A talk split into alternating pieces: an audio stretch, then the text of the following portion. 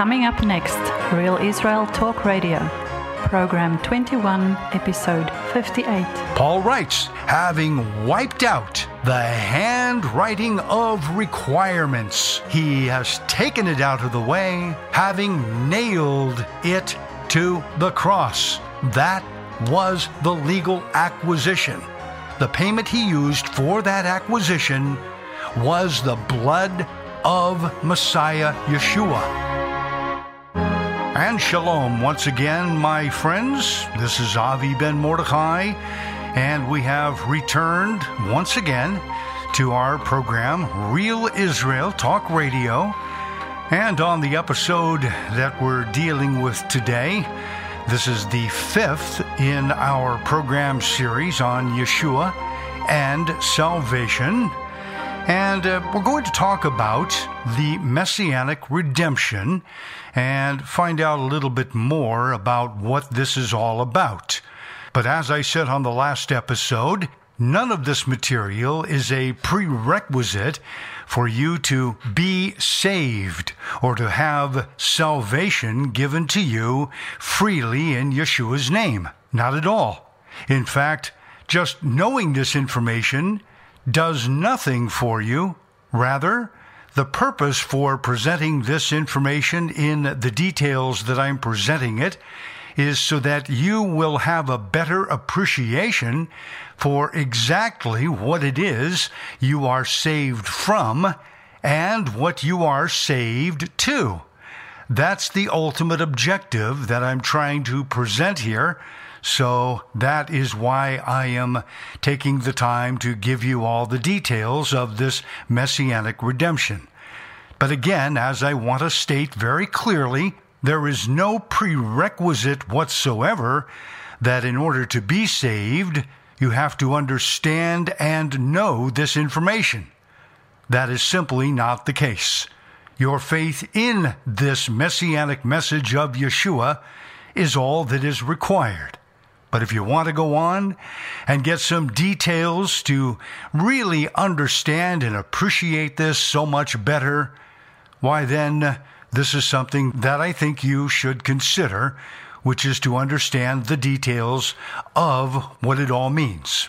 So now let's continue where we left off on the last episode. We were talking about Mark 10:45. And this is Yeshua's word where he said, "For even the Son of Man did not come to be served, but to serve, and to give his life a ransom for many." Now, understand that the term ransom in English does not really present itself in the best way possible to understand the concept in Hebrew. In Hebrew, the idea of a ransom or a redemption is that of the Hebrew root kaf fe resh. This is the root that gives us the word kapar or kippur. The idea of this root gives us the word for atonement or expiation, uh, absolution, a substitutionary payment. So, this is the idea of a ransom. Let's say you were going to go out to lunch with a, a friend or a family member and you say to them, "Hey, I'll uh, I'll pay for this. Eh, I'll cover it. No problem. It's on me." Then this is the idea of kippur or kapar. It means you're going to make a cover or a payment on behalf of that person. You will make the substitution for them so that they don't have to pay for the lunch. You will cover it. That's the idea of kippur or kapar, the same idea that is given for us in the word yom kippur, a payment or a covering or some kind of ransom. And that's the idea behind Mark 10:45.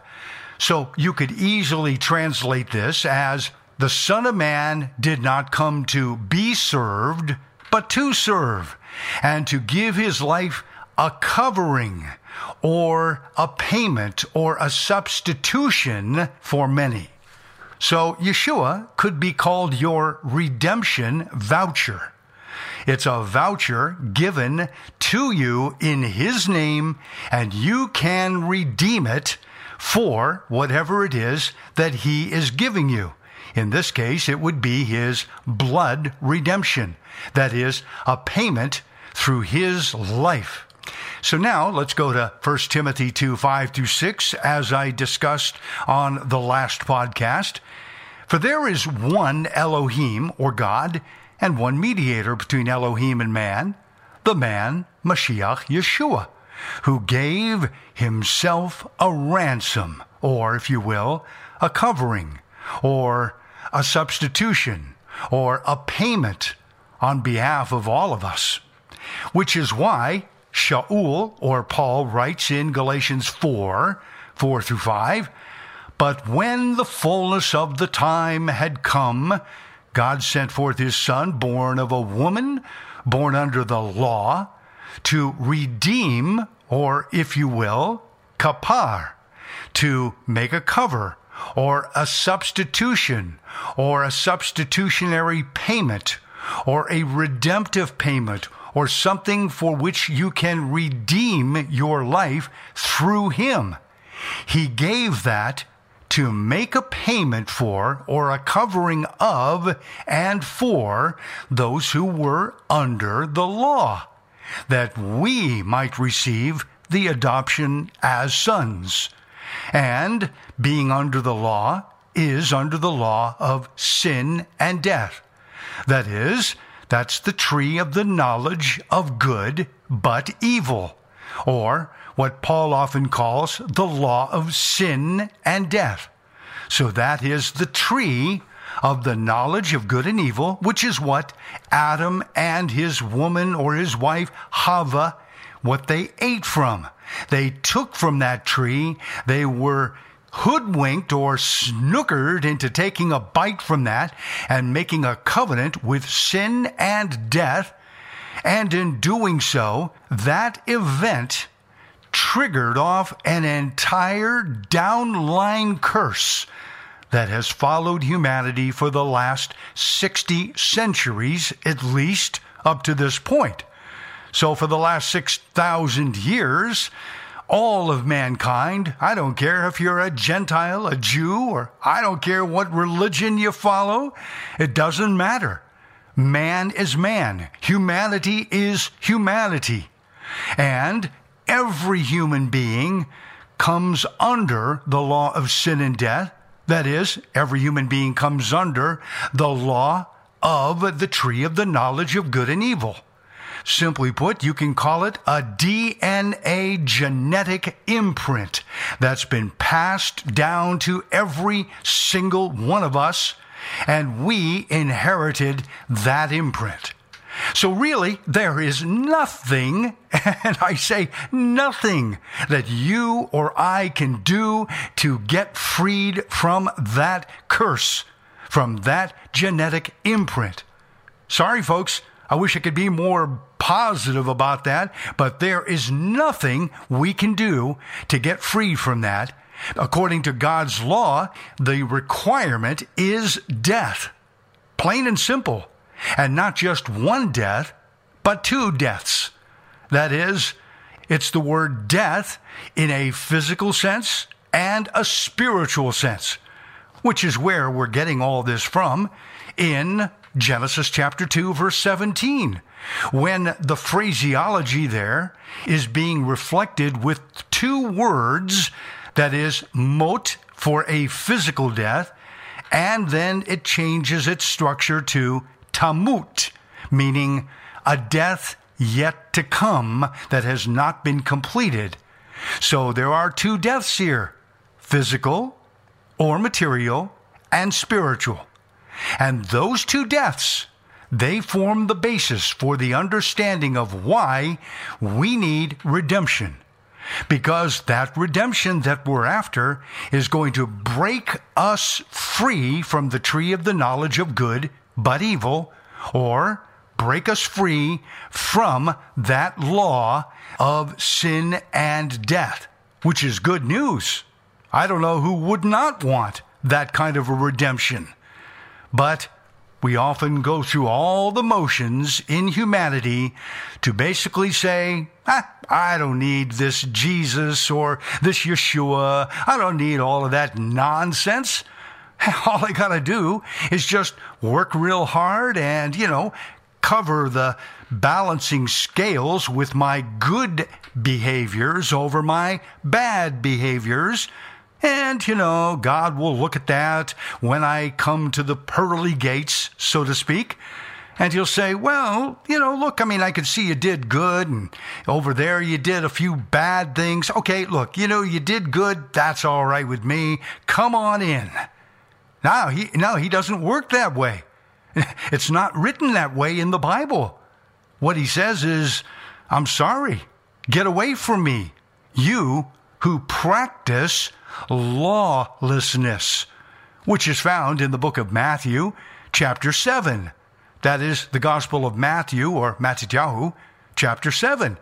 This is what it's all about. We're trying to free ourselves from this death curse that has fallen on all mankind. And that is a serious issue that we need to get resolved here. And so, with this death curse that falls upon all mankind, there is only one way to get freed from that curse, and that is through Yeshua and what he bought for us through his work on that tree or that execution stake that we're going to learn about. He did it for us. We cannot do it ourselves. And the way we get free from that curse is only, I said, only through resurrection. That's it. So if you don't have a promised end times resurrection, I'm talking about the resurrection that's mentioned in the book of Revelation, chapter 20 and verse 6.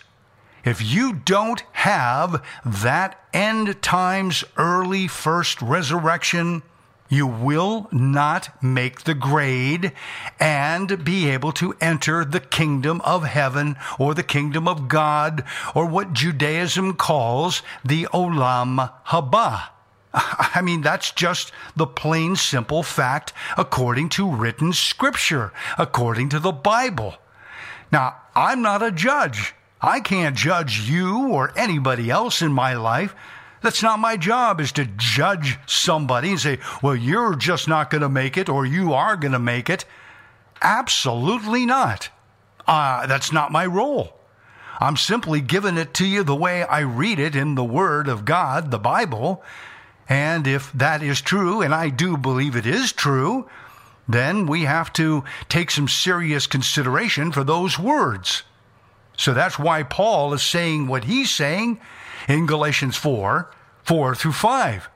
He says that Yeshua's kapar, or his redemption payment, his covering, is for those who were under the law, or those who are under the law, that we might receive the adoption as sons. Well, since it is a fact and not a theory, that we are all under the law, that is, the law of sin and death, in the tree of the knowledge of good and evil. And that happens the moment that we come into this world and we breathe our first after getting hatched out of our mother's womb. We come into this world and we got sick. We are sick. And if you doubt anything I'm saying here, just look at a little baby, look at an infant, look at a one or two or three year old. You'll start to see that, hey, this selfish me first thing, it starts developing and you start seeing it at a very young age. And that's why we need to train up our children in the way that they should go, meaning go toward the redemption, go toward Jehovah's justness provision.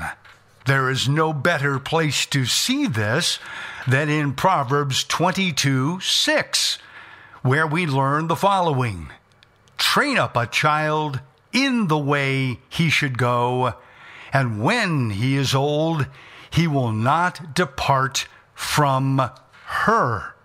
Not him, not it. He will not depart from her. Why is this written in the Hebrew with a third person feminine singular as her? Why is it written that way? I think the answer can be found in Romans 8 15 through 17. Let's read it together. Romans 8 15, Shaul, Paul writes, For you did not receive the spirit of bondage again to fear, but you received the spirit of adoption by whom we cry out, Abba, Father. What is this talking about in verse 15 of Romans 8? It's talking about the idea of Proverbs 22, verse 6. Train up a child in the way he should go, and when he is old, he will not depart from her. This is referring to the Spirit of the living Elohim, the living God, we are to teach and train a child in the way he should go, which is to walk in the Spirit, to receive the justness gift of Jehovah, because that's the only gift that will give us the reward of regeneration in our mother's womb, the womb of heaven, and the first early resurrection that's the whole point of training up a child in the way he should go. And when he is old, he will not depart from her.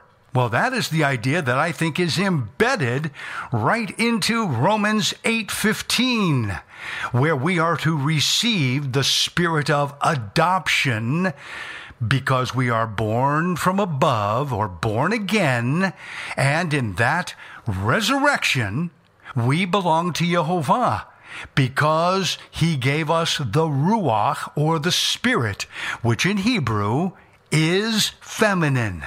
It's not a masculine idea. The Spirit, the Ruach in Hebrew is a feminine idea, a feminine concept. Whereas in Greek, it's simply referred to as a neuter. That is, something that is neither masculine nor feminine. And those of you that can speak additional languages like Spanish or French and many other languages, you know the idea that languages are gender specific. That a tree, a house, a car, a window, uh, clothes, a person, they all have a gender assigned to them, either a masculine or a feminine gender.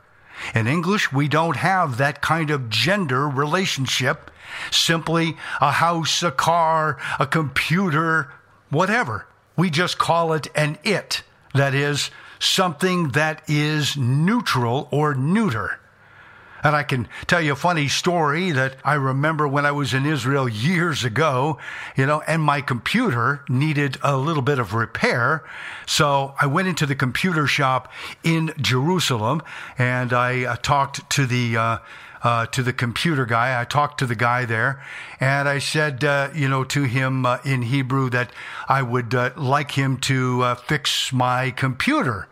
And his response to me, coming back from Hebrew was essentially what's wrong with him. You know, was taken aback by that at first because I was so new to Israel and I wasn't quite sure what was going on there. And he was calling my computer a him rather than an it. And uh, then I got the message. I understood, oh, okay, I get it. Yeah, because my computer is a masculine gender, not a feminine gender. So, this is the general idea that I'm trying to drive at because it's the very same idea that Paul was dealing with in Galatians 4 4 through 5 of walking in the Spirit, being trained to walk in the Spirit, that we might receive the adoption as sons. This is a beautiful idea in Romans 8 verse 15 when he says, We have not received the spirit of bondage again. That is, going back to the tree of the knowledge of good but evil. No, we're not going back to that bondage because in Yeshua, we have been freed from that bondage. Yes, we have. So then Shaul says, No, we have received the spirit of adoption. Why would he say such a thing? Because we have been transferred from death unto life, from darkness unto light. We have been transferred. We've been moved from a family of death and destruction to a family of light and eternal life and truth. That is the adoption. Those of us who are walking in the Spirit. And what does it mean to walk in the Spirit? Simply, very simply, it means to receive His justness that He provides for us in Yeshua's name. That is what it means to walk in the Spirit. And then Romans 8:16 says, "The Spirit himself." Now I wouldn't put it that way because the translators are putting himself, but in reality it should be the Spirit herself because it is a feminine idea in Hebrew. And Paul is thinking in Hebrew, even if it's written in Greek. I know he's thinking in Hebrew. He was a Hebrew scholar. So Shaul would have been saying, the Spirit herself bears witness with our spirit that we are sons or children of God. And our spirit is our ruach, which is our breath, which then gives us the neshama from above. That is the soul life spirit of Jehovah. That spirit the feminine spirit imbues us with that wonderful spirit and breath and soul life of Jehovah. So the spirit herself bears witness with our spirit. And you can go and look at this in the Hebrew text, if you will. Just read a little bit of Hebrew and you can see where the spirit, the ruach, or the neshama inside of us, it's mentioned as a feminine entity. It doesn't matter what kind of a body you're in, your soul is feminine because it's the spirit of Jehovah by which we are crying out, Abba, Father, who gave us his spirit. That's the word of God. That is the spirit of the law. And that's so beautiful. And it's through that that we may be glorified with him, exactly as Yeshua was praying in the garden in John chapter 17. So again, this is the idea that is giving us the foundation for that messianic redemption in 1 Timothy 2 5 through 6, when it is said, There is one Elohim and one mediator between Elohim and man, the man Mashiach Yeshua, or Messiah Yeshua, who gave himself as a covering, a reconciliatory payment for us, so that we could get out from under the curse of death and go in the resurrection with him from death into life. He's the only one that has given us resurrection. And there's a lot of teachers out there all through the ages and epochs of time.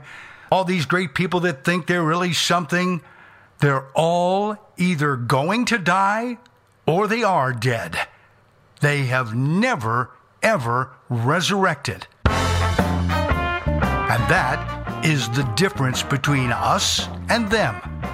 We have a Messiah that resurrects, as opposed to their teachers or their messiahs, if you want to call them that, that don't resurrect. Let's take a break. This is Avi Ben Mordechai, and you're listening to Real Israel Talk Radio.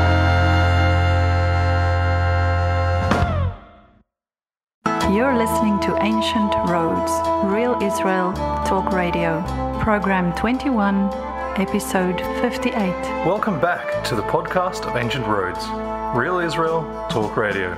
Once again, here's your host, Avi Ben Mordechai. Okay, we're back. Thanks a lot for joining us in this second half of our program on Yeshua and salvation here on Real Israel Talk Radio. Okay, let's talk a little bit about who owns the bond of this legal contract. In Genesis 3:22, we learn the following. Jehovah Elohim said, "Behold the man has become as one from us, to know good and evil, or to know good but evil." Basically, that's the way it reads from Hebrew. But due to English syntax, it's being translated as, Behold, the man has become like us to know good and evil.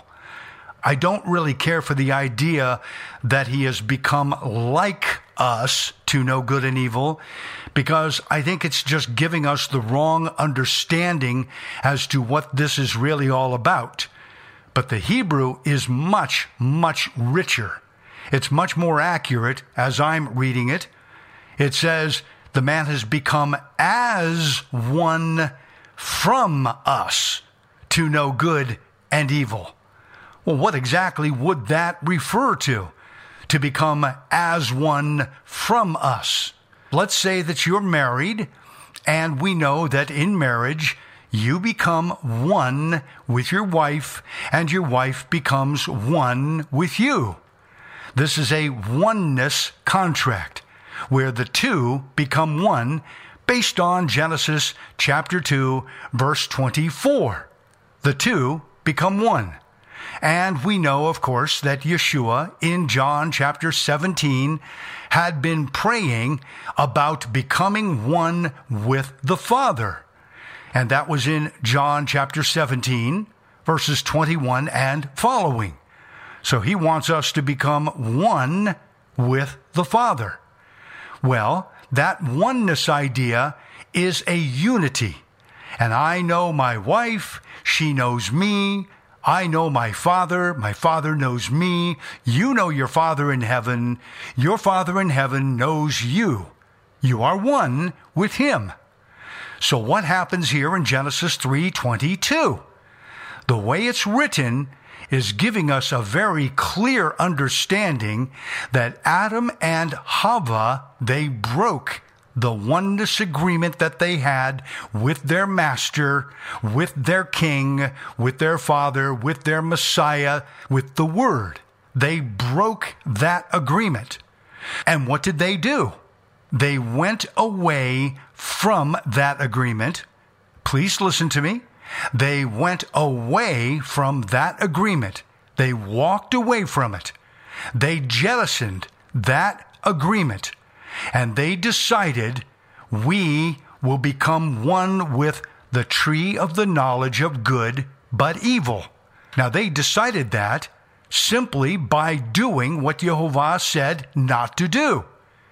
They left that oneness bond with Him, and they replaced the oneness bond that they had with Him, and in its stead, they became one with the tree of the knowledge of good but evil in order to know good and evil. Those of you that know Hebrew, or some Hebrew, you will understand that the word know in English is represented in Hebrew by the term yada. And yada is mentioned, for example, in Genesis 4 1. where Adam knew his wife and she conceived. This is an intimacy of experiential knowledge. That's what this is all about. Experiential knowledge. To know by experience and intimate experience good which is evil according to Genesis 3:22. So they left that bond of oneness from Jehovah, from the Word, and they replaced it with an intimacy of knowing good but evil. They became one with sin and death, or good but evil. That's what happened. So Jehovah says the man has become as one from us. In other words, the man went away out of us. They left their linkage, their connection with Jehovah, with the Word. They left it and turned their back toward Him and became one with the tree of the knowledge of good but evil. The relationship that they once had with Jehovah has, according to this verse, been transferred over to the tree of the knowledge of good but evil. They became one with that sin and death tree in the same exact connection and link that they originally had with Jehovah. They just traded one thing for another thing. That's the point of Genesis 3:22 as I'm reading it in Hebrew. So therefore, this is a transfer contract because Adam and Eve, Adam and Chava, they had an agreement. They had a covenant. They were created by Yud He Vav He, the Word, walking in the garden. They became one with Him in that relationship. I can't stress this enough. And so when they turned their back on that relationship and came to be one with that tree of sin and death, they transferred their bond or their ownership contract from Jehovah to the Nachash or the serpent. That is the Genesis chapter 3, Satan, Nachash, devil, dragon, as you often will see in the New Testament, yeah, they just changed to go over to him. And so that bond became the bond or the contract of sin and death. So when we are born into this world, we've got a legal binding contract with the law of sin and death with the Nachash, who is the owner of that tree of sin and death. We have a legal contract with him when we're born. This is why we've got to get born again, because flesh and blood cannot inherit the kingdom of Elohim or the kingdom of God. So, this is the point as to why Paul, Shaul writes in Colossians 1 13 through 14, he, referring to the word in the context, the Devar, the word, the Messiah, he has delivered us, or if you want to put that in Hebrew, he has saved us from the power of darkness because it does have power over every one of us when we're born into the world. And what happened? He says that we were saved from the power of darkness and we were conveyed, conveyed or transported or transferred into the kingdom of the Son of His love. And then he says, in whom we have cover we have redemption. We have ransom. We have payment through his blood. And what is that? That is the forgiveness of sins. And the forgiveness of sins here, that's a simple understanding. That's of the sins of Pesha, which is infidelity, and avon, which is twistedness and to be bent. Those sins fall under the category of the sins that have entangled us because we inherited that from our original parents in the Garden of Eden. That's Adam and Eve, or Adam and Chava. They conveyed it to us. They conveyed that bond with the tree of the knowledge of good but evil. They transferred and conveyed that bond that they had with us through blood transfer all the way down line, which affects all of us with a curse of sin and death here in humanity. But we can get out of that through Yeshua. And in getting out of that, in getting cut from that bond, we are now given a new legal contract transferred to us through Yeshua's blood or his life. Therefore, who owns the bond? That's the Word, the Messiah, our King. And his kingdom is about the Word eternal. So our contract is now with a new master. Essentially, you could say we're under new ownership. That's the Colossians 1 13 through 14 redemption. So this is a great opportunity to now bring us over to 1 Peter chapter 1 verses 18 through 19. Knowing that you were not covered, paid, redeemed with corruptible things like silver or gold from your aimless conduct. I love that idea. Aimless conduct. When I read the word aimless just on the surface, it gives me this idea of the term in Hebrew, nun daled hey. Do you remember Cain or Cain in the book of Genesis right at the very beginning? Remember when he killed his brother and that whole event happened? Then the text says that he went out to the land of Nod or the land of Nod or Nun Daled Hey, Nada, which is the idea of wandering, aimlessness, homelessness. Cain, his brother, Adam, Eve, they were thrown out of the garden. So they were all in a state of nada, nun, dalid, hey. They were in a state of aimlessness, of wandering, of homelessness. But we want to come home. So we have to get freed or cut from our aimless conduct. So Peter's talking about this idea through a discharge and a satisfaction of the liens that are held on us by sin and death. That's right. Sin and death has a lien on us.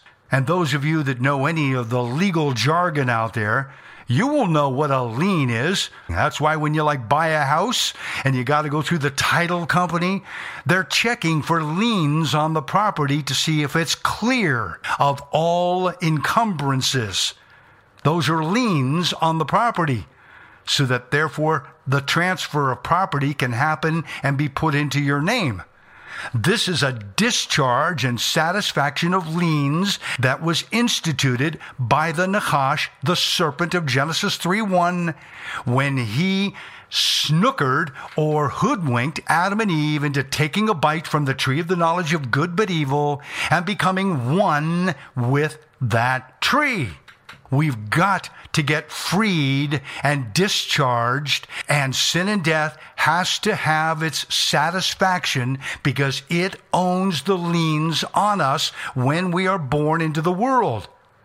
This is why in 1 Peter 1 18 through 19, it says, We were not redeemed with silver and gold as though that could offer a payment for this homeless situation we're in and all of the stuff that we're walking around homeless and aimless and blind and deaf and sick.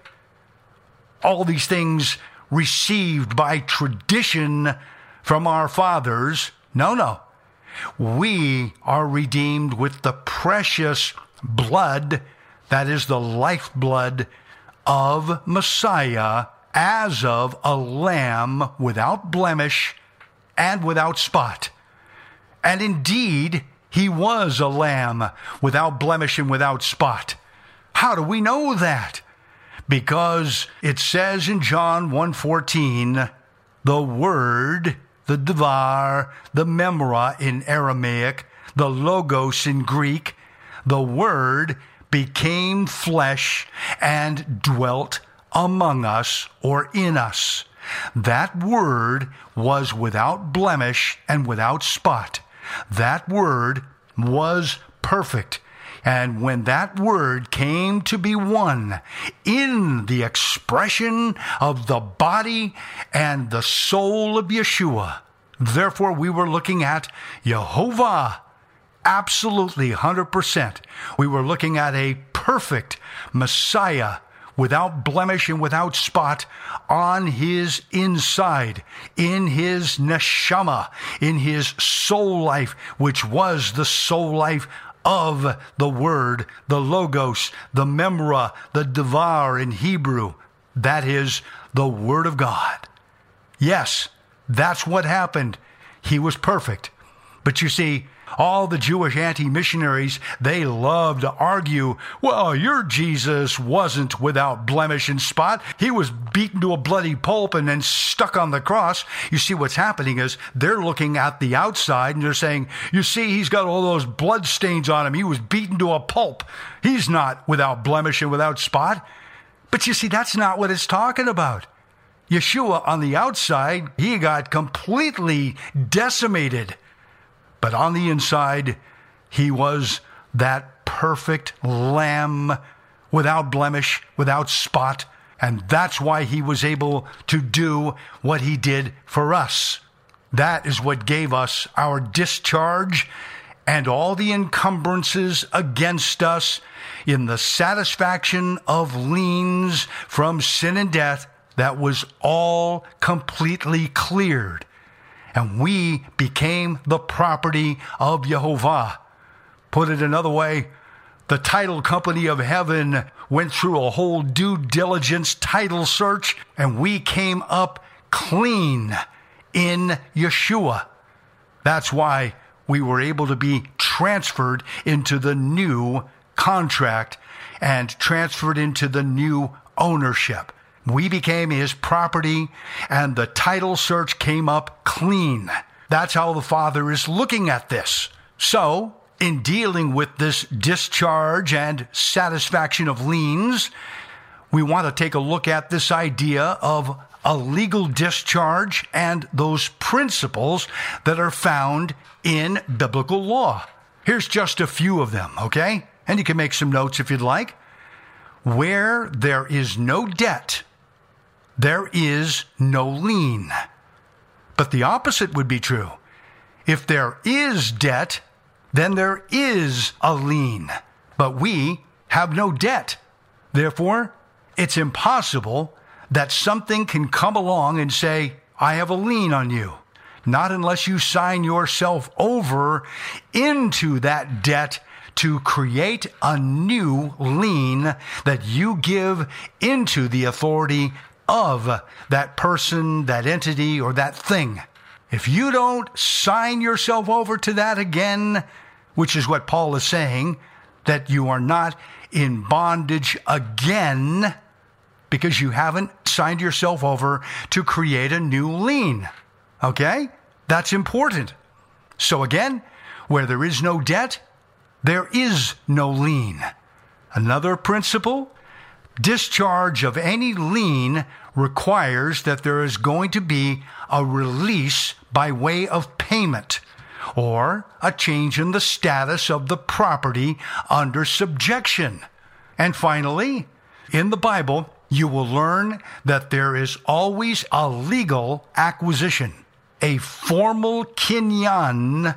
What is a kinyan?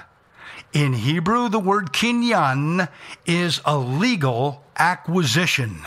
Now, Consider that even in Israel, when you go to a mall, in Hebrew it is called going to the kinyan. Why? Because it's the place where you're going to make legal acquisitions. That's why a mall is called a kinyan in modern day Israel. Because you go into the mall, you go into the shops, you buy things, you are making legal acquisitions by way of a payment of a subject property owned by the person or the proprietor who has ownership of that shop.